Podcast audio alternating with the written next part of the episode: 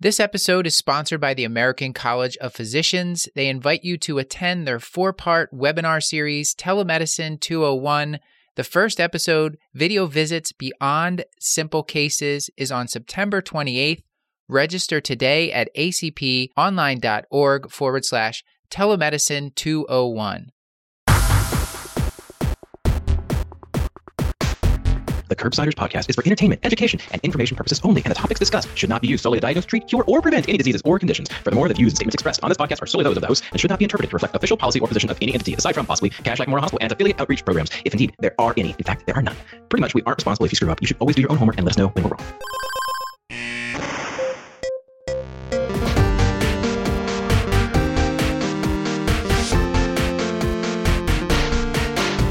Well, Paul, it's it's the evening time. it's a it's a holiday. So we must be recording a podcast because what else are we going to do with our lives? What Paul? else would I possibly be doing on Labor Day this day to celebrate a day of rest and not working than recording Yeah. with you, my friend Matt? Of course, they won't be hearing this on Labor Day, but uh, this is the Curbsiders. This is a Tales from the Curbside episode. We're going to be covering three recent Curbsiders episodes. We'll be talking about colorectal cancer screening, some antibiotic pearls, and then finally we'll be ending it up with some dermatology. But Paul, before we get into that, can you remind the audience who are we and what do we do? Sure, Matt. Happy to, as always. As a reminder, we are the internal medicine podcast. We use expert interviews to bring you clinical pearls and practice changing knowledge. And every so often, like uh, once a monthish, we um, we go back and we just sort of reminisce about those expert interviews and try to condense them down into the, the points that we found particularly meaningful or high yield or just kind of cool. Um, oftentimes, it's just sort of the latter case. Uh, and as you mentioned, this particular Tales from the Curbside, we're going to be talking about colorectal cancer screening. We're going to be talking about a lot of gross skin stuff, um, and then also antibiotic therapy, not necessarily in that order. In fact, I think the order we're going to go in is actually why don't we start with the update to colorectal cancer screening? That was episode number 283 with Dr. Michael Barry of the United States Preventive Services Task Force, who sort of caught us up and, and told us about some of the recommendation changes, which I think got everyone very excited. So, Matt, what about the the update and the recommendations got you excited? What was what was worth talking about? This was the episode. This was produced by Dr. Elena Gibson, who did a great job. And so thank you to her. And on this, the reason we wanted to do this is because this was a big story. The American College of Gastroenterology, a bit earlier, I think it was in March, and then the USPSTF, maybe something like April, put these recommendations out and they lowered the screening age. And there, there was many reasons for that, but probably the the biggest reason was that it, it seems like the incidence of colorectal cancer in patients under 50 is is on the rise. And now about 10.5% of new cases are under 50 years old. And colorectal cancer is one of those screenings paul. It's it's not controversial in the sense that like screening works. Like it if you screen people there will be less cancers and less people will die from cancers. And it's significant especially when you do this on a population level Yeah, I've not seen such wild enthusiasm for cancer screening change as I have when it was. It's the day the recommendation came out. People were like, "All right, I'm talking to my patients about it." Like they were just. It's like people were waiting for it, as opposed to some of the other ones, like prostate cancer screening, which I think we'll just not talk about this episode or maybe ever. Um, Yeah. Where people are a little bit on the fence. This one, I think people were genuinely excited about. I think we're probably ordering it for younger patients even before insurance companies caught up to it. and I don't know if it's just because I'm a dork and I like Marvel movies, uh, watch them with my kids, but I, I feel like Where are Black we going? Black Panther dying as a young man of Hmm. colorectal cancer.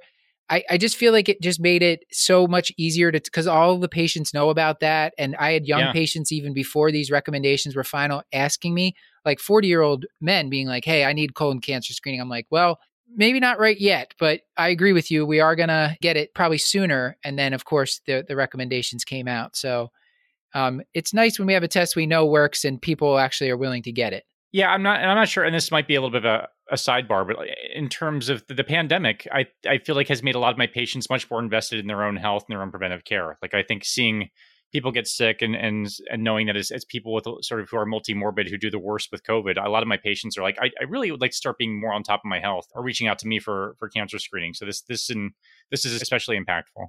Yeah, and the concept with I think the concept of like, oh, if I do this thing, I'm less likely to get sick from this disease or die from this disease. I think that's a concept now with the vaccines that has become, you know, people understand that. It's a, it's a lot easier to explain flu vaccines and pneumonia vaccines to people now too because because of those reasons. It's one of the, and I, I think you'll talk more about this, but one of the the things I like about the recommendations is really the world is your oyster in terms of screening for colon cancer. They don't play favorites. Whatever you can get your patient to do, whatever your patient would like to use, is the right one to use, as long as that's done in the context of shared decision making.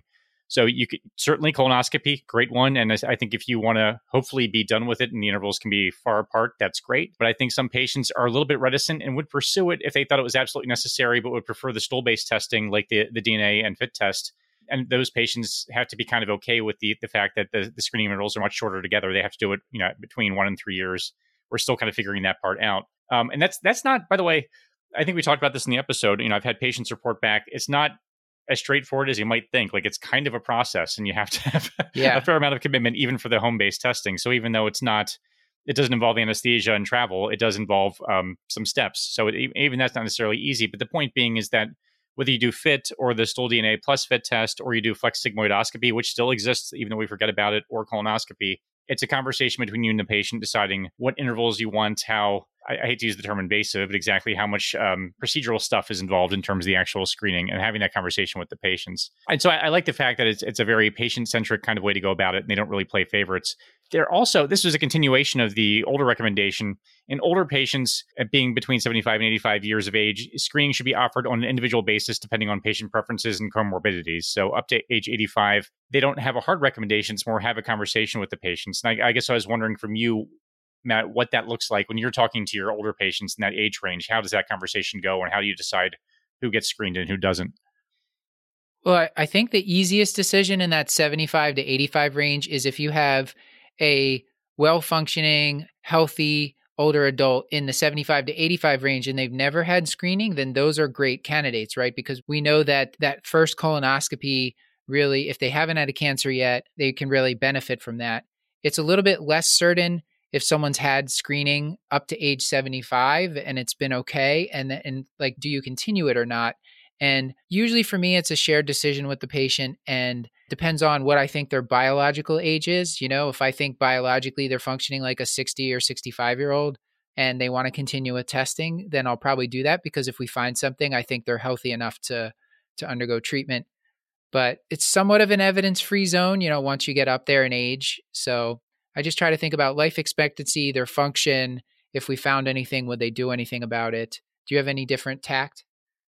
No, I think that's exactly right, though. I, I like the fact that you made the point. These are patients who've either not had screening or have had relatively okay screenings prior. So this these recommendations are specifically for your sort of low to medium risk patients. So for patients that have high risk who've had high grade dysplasia before or a ton of polyps on prior colonoscopies, I think that this is a different arithmetic than this recommendation. Um, yeah. And I think the conversation goes a little bit more differently because they are at substantially higher risk for developing colorectal cancer. And, and in that case, the intervention might actually be more meaningful for them. But for the average risk patient of an older age, their morbidity and their and their own preferences, that's exactly right. The, the biologic versus the uh, chronologic conversation is one that comes up often. So I, I think we have the same approach. Today's sponsor is the American College of Physicians. ACP invites you to attend their free webinar series, Telemedicine 201. This is a highly educational series. It starts on September 28th and will enhance your telephone or virtual based patient encounter skills, which, let's be honest, we all need that these days. You're going to learn from expert and experienced telemedicine educators throughout this series of four one hour webinars. On the first one, video visits beyond the simple cases, the experts are going to demonstrate best practices for conducting a virtual head to toe physical exam. They're going to talk about the strength and limitations of telemedicine for managing your patients, especially if they're medically complex. And they're going to provide tips for leveraging tools to maximize the visit efficacy. Future episodes they're going to talk about how you can engage your entire clinical team, how to leverage telemedicine for chronic disease management, and how to teach telemedicine to our trainees. Registrants are going to have access to the webinar recordings if they can't attend or want to refresh their knowledge. If you're like me, telemedicine has become a big part of your practice. And also, if you're like me, you're not sure if you're doing it right or not. So, this is a great chance for you and me alike to make sure that we're doing best practices in telemedicine from people that actually know what they're doing. Register today at acponline.org forward slash telemedicine 201 to reserve your place. That's acponline.org online.org forward slash telemedicine 201. I wanted to go back for a second to the, the FIT testing and the SDNA FIT test because the FIT test is a once, that's the once a year test. And that one is where they collect some stool sample.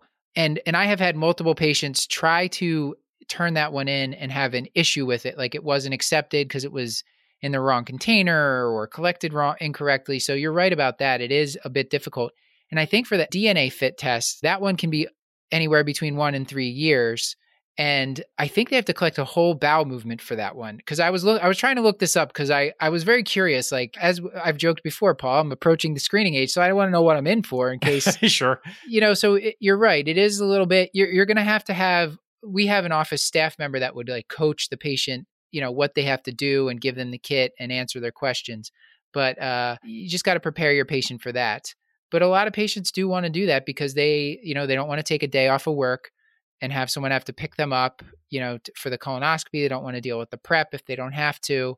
So it is it's nice to know that as a patient you have these options and and as long as you adhere to those screening intervals that you're going to get a result from it. So yeah, so let's let's transition, Matt. Let's move on to episode 284, which was our antibiotics primer with the great Dr. Adi Shah who gave us practical tips and sort of a broad overview of how to use antibiotics, which is a lot to talk about in an hour and so episode show. yeah. but I still think, despite that, I think he gave us a lot of really useful frameworks, including just sort of the questions that he asked himself before he even prescribes. And I think that was one of the things that you wanted to talk about. Yeah. So, and, and thank you to the great Dr. Nora Taranto for producing this episode and Beth Garbitelli, future Dr. Beth Garbitelli, for making the wonderful infographics that went along with it.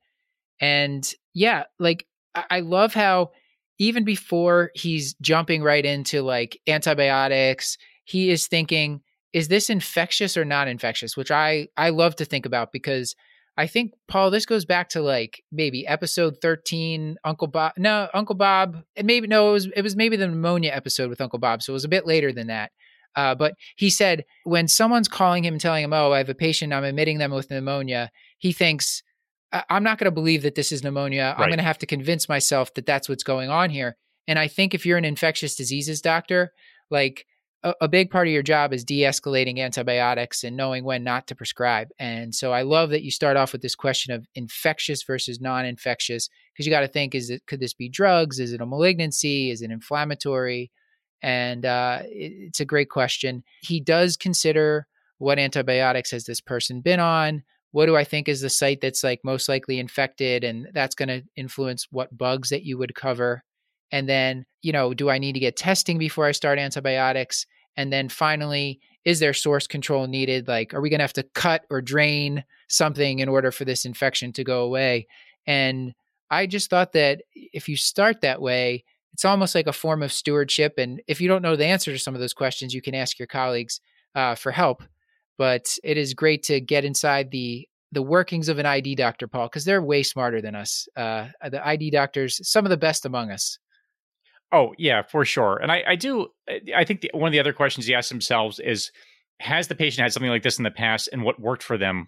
And like, what do we treat them with, and was it effective? Are also good questions to ask. Which goes back to my, you know, my favorite thing to do, which is just to cheat when I'm trying to work up a patient. Like if they have a pain someplace and I look to see if there's been imaging done there before. And if they have a presumed infection in a place, I will look to see if that's been infected before and when what's happened. It's just, it's pathology tends to repeat itself and it's just much easier when you already know what you're dealing with than trying to come up de novo every single time. So I, I like the idea of what has worked before. I feel like it's such a useful question to ask for everything, but especially for infectious disease stuff.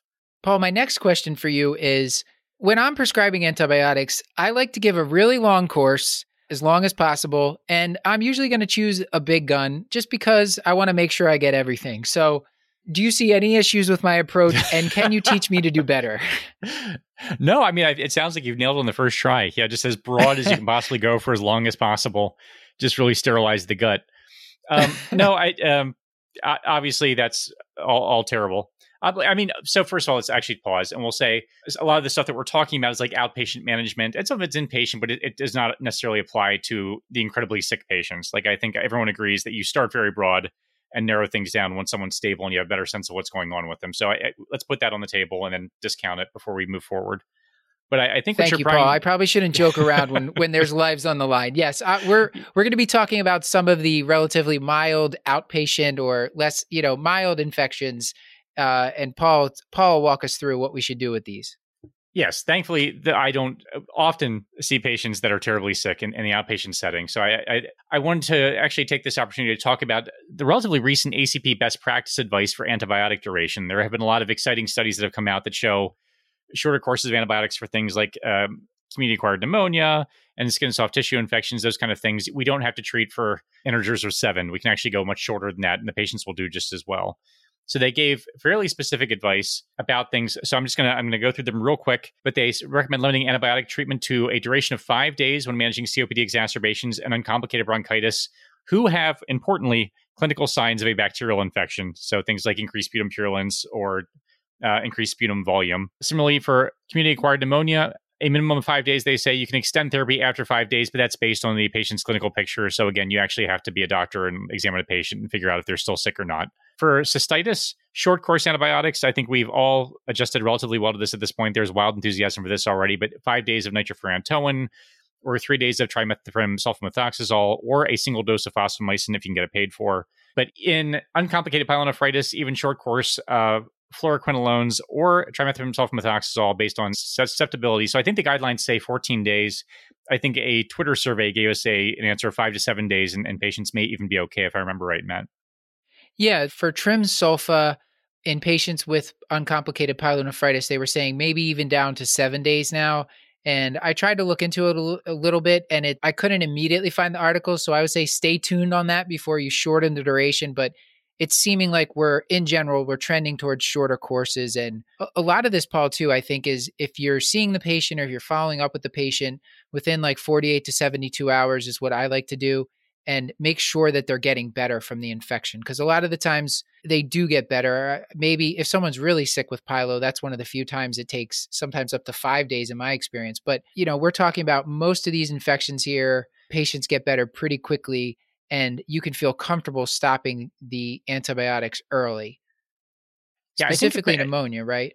Yeah, right, exactly. But I, I, think even that the last recommendations about skin and soft tissue infections, where they say five to six days was something against strep, I think in a different episode with Dr. Tatanji, if I remember correctly, she does the same thing where it's very short term follow up. Make sure that you're treating the appropriate bug, make sure the patient's getting better. So I, I think a yeah. lot of these short courses are kind of contingent upon the patient's access to you and you making sure you're doing appropriate follow up and things are resolving the way that you expect them to resolve.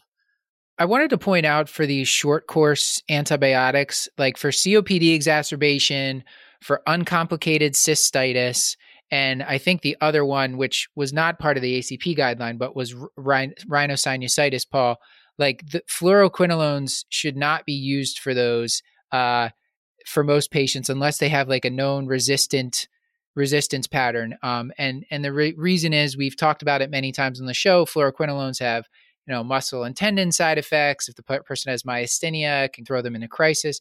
You know, there's all sorts of things with fluoroquinolones that we try to avoid. Uh, there's QT prolongation and drug-drug interactions. So definitely don't just like give everyone five days of fluoroquinolone. I, I would just like to add that into this list. And and Paul, I think speaking of pet peeves, I believe we had some pet peeves from uh, the great Dr. Shah on this episode. So can you run us through some of those? Yeah, let's let's reframe even as pitfalls to avoid, which sounds less like it's things that will annoy him and things that might just be potentially unnecessary or harmful to patients. But Dr. Shah uh, quickly goes through things like he says Pip/Tazo has good anaerobic coverage, so you don't have to add metronidazole to the regimen if that's your if that's your angle along the same lines. He doesn't have any, it doesn't seem like he has problems specifically with metronidazole, but he also mentions you don't need it for aspiration coverage. And I think that was part of a bigger conversation that the new pneumonia guideline just recommends like, please don't treat everybody for aspiration pneumonia and add clindamycin or metronidazole. Yep. I think that was that was part of that too. Right. That that's exactly right. Um, there i feel like this is uh, like a perpetual board question but daptomycin bt dubs does not treat yeah. pneumonia. It's broken down by surfactant. Like i think that's something that can make your medical students feel good if you ask them about that.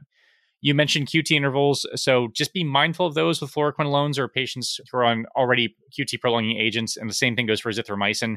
Just take a look at the medication list maybe peep an old ekg before you just throw it out with wild abandon. And then lastly but not leastly uh, and importantly is just because the patient's admitted, and I understand that billing and payment are a separate discussion, but from a clinical standpoint, just because a patient's admitted does not mean they need IV antibiotics. If you have an oral medication that has good bioavailability, that is actually targeted against the organism and gets the organ that it's supposed to be getting to, you can just give them the oral if they're tolerating POs. And it's that's again goes back to thinking about what you're treating and what you're going after. And if, if you feel comfortable about that, you can transition to oral therapy. Even in the hospital, you can be bold. Yeah. Yeah, especially once the patient is showing some signs of clinical stability. You know, the the heart rate, the fever, the breathing, any of the labs. You know, once they start, once they're starting to just look better, you definitely can think about that. And and the the list of the antibiotics we've just talked about, Paul, metronidazole is one with good oral bioavailability. Fluoroquinolones have excellent oral bioavailability. Trimsulfa does. Uh, you can uh, every uh, doxycycline does, which every ID doc's favorite drug. so. There's a list of those which which we could put in the show notes as well. It's from a Paul Sax blog post, of course, because he teaches us lots of incredibly useful things.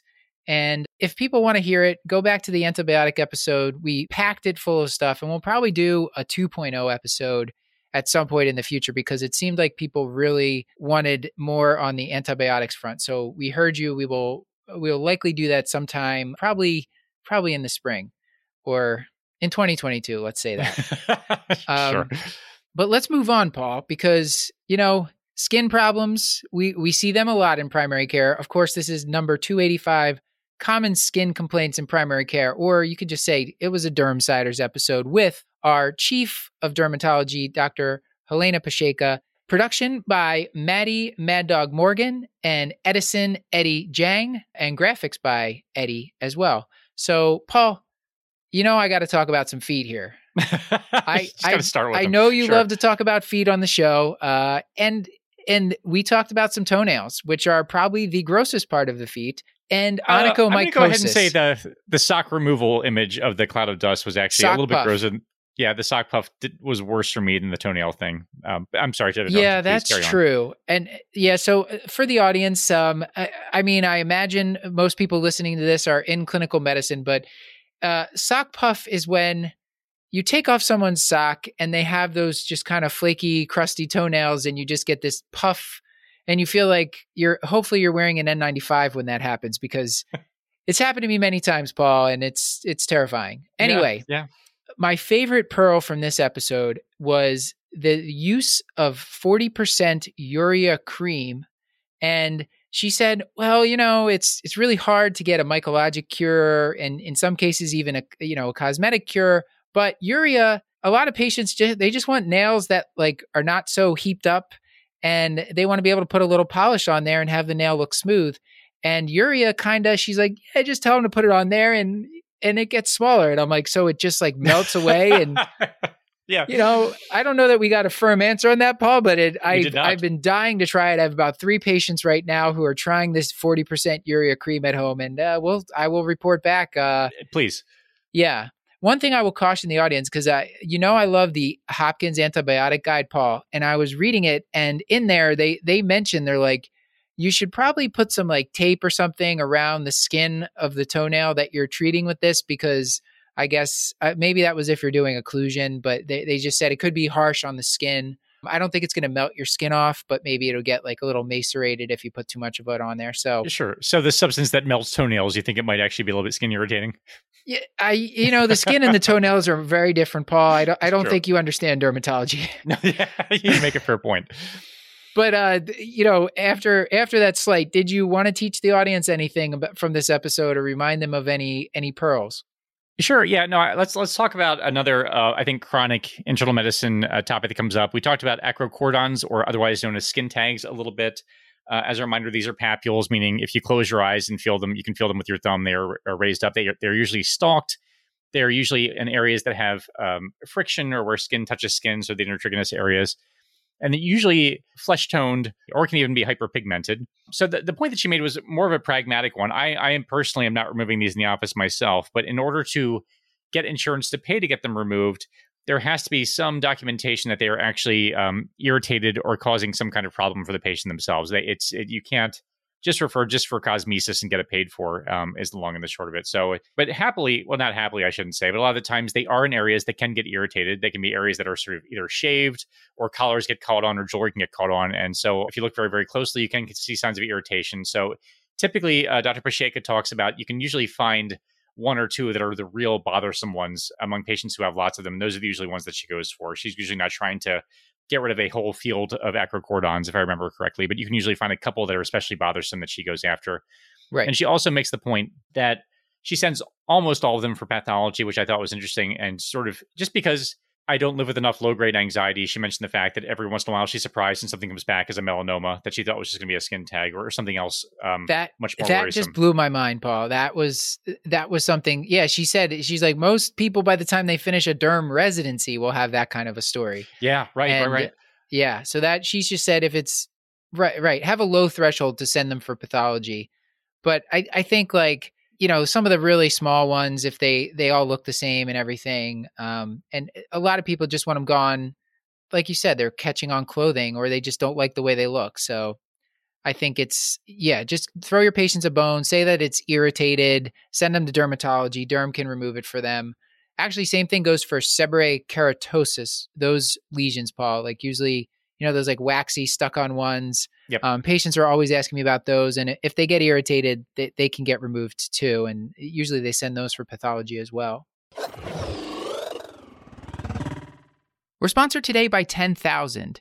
They are a fantastic athletic apparel brand that makes this minimalist, beautiful, comfortable, and very durable athletic gear. I've been wearing the 7 inch interval shorts. It's a line short, and what I love about it is it has this no bounce pocket, which I've talked about before. As a runner, if you're putting your phone in your pocket of some of those standard cotton or mesh shorts, that thing is bouncing around and could cause some minor injuries, but these no bounce pockets for me are a huge game changer. And of course, because this is new age gear, it has silver ion for odor protection. It's very breathable and lightweight. And you know what? Their gear is great because they test it on a team of over 200 athletes. They also sent me this very lightweight shirt, which is like the most comfortable workout shirt that I've ever worn. It's breathable, it's quick drying. You feel like you're not even wearing a shirt. But for me, I, I want to wear a shirt, so I'm, I'm glad it's there. They have over 10,000 five star reviews, and you know that I'm not the only one that loves this brand because they have over 10,000 five star reviews. And if you're worried about trying it out, don't worry because they have free shipping and returns and a lifetime guarantee. 10,000 is offering our listeners 15% off your purchase. Go to 10,000.cc and enter code CURB to receive 15% off your purchase. That is 10,000.cc and enter code CURB. I was excited to make this transition because this is an honor of Stewart, um, who, who we've not talked to in a while, but I, it just it felt very much like it could come from him. But Matt, we've talked about the sock puff, but we also talked a little bit about fluff. So perhaps you'd like to tell me about uh, furfuraceous fluff and the fluff test. I think that was something else that you wanted to discuss tonight. Yeah, this was uh we talked about our patient Fergie. She was uh she was on her yacht and she was she had noticed she had noticed she had some hypopigmented lesions in like uh, the sweaty areas of like her upper chest and back. And uh we diagnosed her with the fluff test where if you place your index finger on either side of the spot and you pull them your fingers apart then it it raises up. It's almost like getting the hackles up of this lesion and you can see this fine like white scale on there and uh, th- so that's a way that you can make the diagnosis at the bedside which is really cool. There's not that many you know it's a it seems like a pretty specific test and there's not that many times you can do that kind of thing at the bedside and like be pretty sure of the diagnoses the other thing that i thought was really cool about this paul is ketoconazole shampoo. It's a great medicine. I use it for you know dandruff seborrheic keratosis for my patients who get in their eyebrows like sides of their nose their scalp and they just put it on they leave it on five ten minutes and then rinse it off and it does a great job and turns out it works for this tinea as well Hopkins antibiotic guide says use it like for one to four weeks. And then she mentioned that it's not the kind of thing, it doesn't smell great. It's a little harsh on the skin. So you're not going to want to use it like every day for the rest of your life. But she said for maintenance therapy, you might want to use it like weekly. But what I really loved about the ketoconazole thing, Paul, is they used to give it to patients like by mouth. And then they would tell them, exercise vigorously about two hours after you've taken it because you'll sweat and you'll, you'll have high concentration of the ketoconazole in your sweat and it'll deliver more of that medication to the skin which come on paul that's just that's super cool. I wish we could still do it. I mean to be clear they, they were to take a ketoconazole pill. They were not drinking ketoconazole shampoo. I just want to make sure that we're oh yeah yeah. sorry sorry. No no yeah the oral ketoconazole the pill the pill. Sure and, but in any uh, case it doesn't sound like we're doing that anymore no we're not doing that anymore it turns out ketoconazole you know it's one of those ones it it wreaks havoc on the CYP system. You know, there's a lot of drug drug interactions, and then there's the hepatotoxicity. So sadly, we can't do that. But Paul, what what can we do for our patients, especially those who have this generalized itching, which is is really common. I found Paul, a, a lot of my older patients, especially, uh, are the ones that complain of just like generalized itching, and maybe you don't see anything on their skin at all, just excoriations. Yeah, we it, it was a great discussion. Uh, I like I found this all very very helpful, and, and especially in older patients, uh, generalized pruritus can be multifactorial, and it often is. Um, it, it's worth knowing that when we're talking about chronic pruritus, that's pruritus that's been going on for longer than than six weeks. There's almost always some component of xerosis or just kind of dry skin, but there's lots of other stuff that can actually cause generalized pruritus. And and Dr. Pasieka breaks it down into pruritus with rash and pruritus without rash. And I think most of what we're talking about here is is without rash. It's sort of more the the dry skin, and you might see some excoriation where the patient's scratching in areas that they can reach, which is sometimes an, an important clue. But some of the things that she brought up, I, I, found fast. I mean, all the stuff she brought up, I found fascinating. But the, the, the medications, not surprisingly, you know, meds can do everything, but they can also cause itch. And some of them surprise me a little bit, like statin therapy. It didn't occur yeah. to me. It decreases sebum production because it lowers cholesterol. So as a result, you end up with drier skin. So something to think about. I'm not sure I would stop the statin because a patient's itchy, but it's just it's a consideration. Uh, opioid therapy for the histamine release, obviously aspirin, you know, which you know half the patients are on, and then specific chemotherapy agents like the PD-1 inhibitors can also cause generalized pruritus as well. Before you attribute it all just to xerosis and dry skin, probably in your older patients, they're owed a little bit of a workup um, if it's not terribly, terribly obvious. And so some of the things that she suggested checking are a CBC, look for erythrocytosis, checking a TSH to make sure they're not hypothyroid, checking liver enzyme tests to make sure there's not biliary stasis, which is, of course, notorious causer of generalized pruritus. And then one that I had not thought of before this episode was checking an LDH in your older patients because this can be a presenting sign of lymphoma as well. So I found that a really helpful and also lately terrifying thing to think about just because I see so much uh, pruritus in my practice.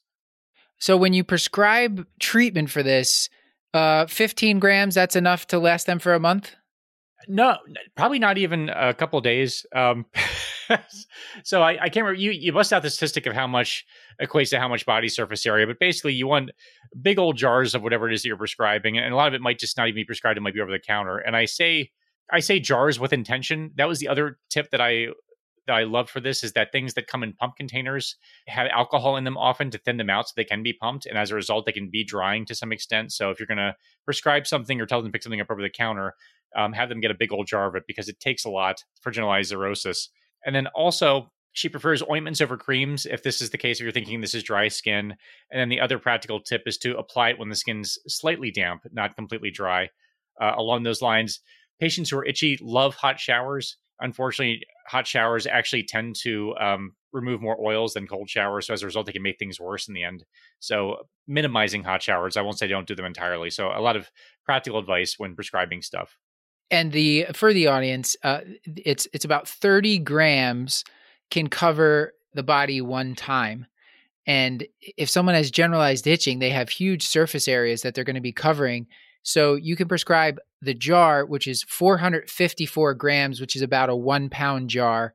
And I think if you're if you're prescribing a steroid cream, uh, triamcinolone, they, a lot of pharmacies will stock like a, a jar of triamcinolone cream, and then but just like a jar of petroleum jelly or a jar of, you know, you pick your ceramide containing ointment. Those are good ones to to look for. She actually mentioned that she only really prescribes the steroid containing cream.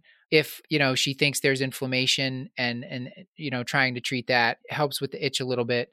And paul i mentioned i mentioned the one pound jar of triamcinolone but i, I want to be clear with the audience. We're not recommending you prescribe a, a one pound jar of steroid cream and indefinitely give that to your patients with uh, with xerosis or just generalized pruritus. No it, it's really that that was just an example of something that comes in a one pound jar in fact, she talked to us about prescribing steroids, Paul, and correct me if I'm wrong, but she she was really saying she doesn't give topical steroids unless she thinks there's inflammation going on. Right. And specifically by inflammation, the presence of a rash is what she's looking for here. So if she doesn't see a rash, then it's hard to call it inflammation because there's not the cardinal signs of it. So it's it's just if she sees a rash, we should be giving steroids. And again, we, we treat for the shortest period of time uh, when we're doing that. Right. So keep them and eh, yeah, keep keep the patient's skin uh, moist. Uh, keep it keep it. Uh, give them an emollient. And you know, if you want to really talk about dermatitis and and uh, the pajama, remember we talked about wet pajamas, Paul, way back on our. yeah, I think oh it was God. on a dermatitis episode. Yep. We were talking about uh, contact dermatitis, irritant, allergic. You know, all those all those different types of dermatitis, eczema. Um, and uh, yeah, wet pajamas is where the patient like showers, lotions up, and then puts wet pajamas on top of it. So that way it's like kind of holding everything in. I don't know if I could sleep, but I we had a patient when I was in the military. It was a it was like a, a young airman and he had he must have been allergic to something in the barracks and he was just he had the worst eczema like I've ever seen. It was like generalized, it was everywhere. And he just like we just gave him a couple jars of petroleum jelly and he would like shower, pat dry, lather his like whole body, like head to toe, and put on wet pajamas. And he was, it made a dramatic improvement over the course of like 48 hours. But it was Good. desperate times, Paul. Oh, well, there's just nothing more miserable than itch that doesn't get better. So I, yeah. I, I, I, can imagine it would not take much to convince a patient going through this to actually give that a try. So it, that, right. that tracks. So with that image of going to going to sleep in wet pajamas, we will take you all to the outro. This has been another episode of the Curbsiders, bringing you a little knowledge food for your brain hole. Yummy. Great. Get your show notes at thecurbsiders.com, and while you're there, sign up for our mailing list to get our weekly show notes in your inbox. We're committed to providing you with high value, practice changing knowledge, and we want your feedback. So please subscribe, rate, and leave a review for the show on Apple Podcasts. You can also send an email to thecurbsiders at gmail.com. A special thanks to our social media team Beth Garbs Garbitelli on Twitter, Mad Dog Maddie Morgan on Instagram, Tima Karganov is on the website, and Chris the Chew Man Chew is on Facebook. And with all of that, I've been Dr. Matthew Frank Watto. And we would be remiss if we did not thank the great Stuart Brigham for composing our theme music. We should also thank the amazing Clair Morgan of Nodderly for editing our audio. As always, I remain Dr. Paul Nelson Williams. Thank you and goodbye.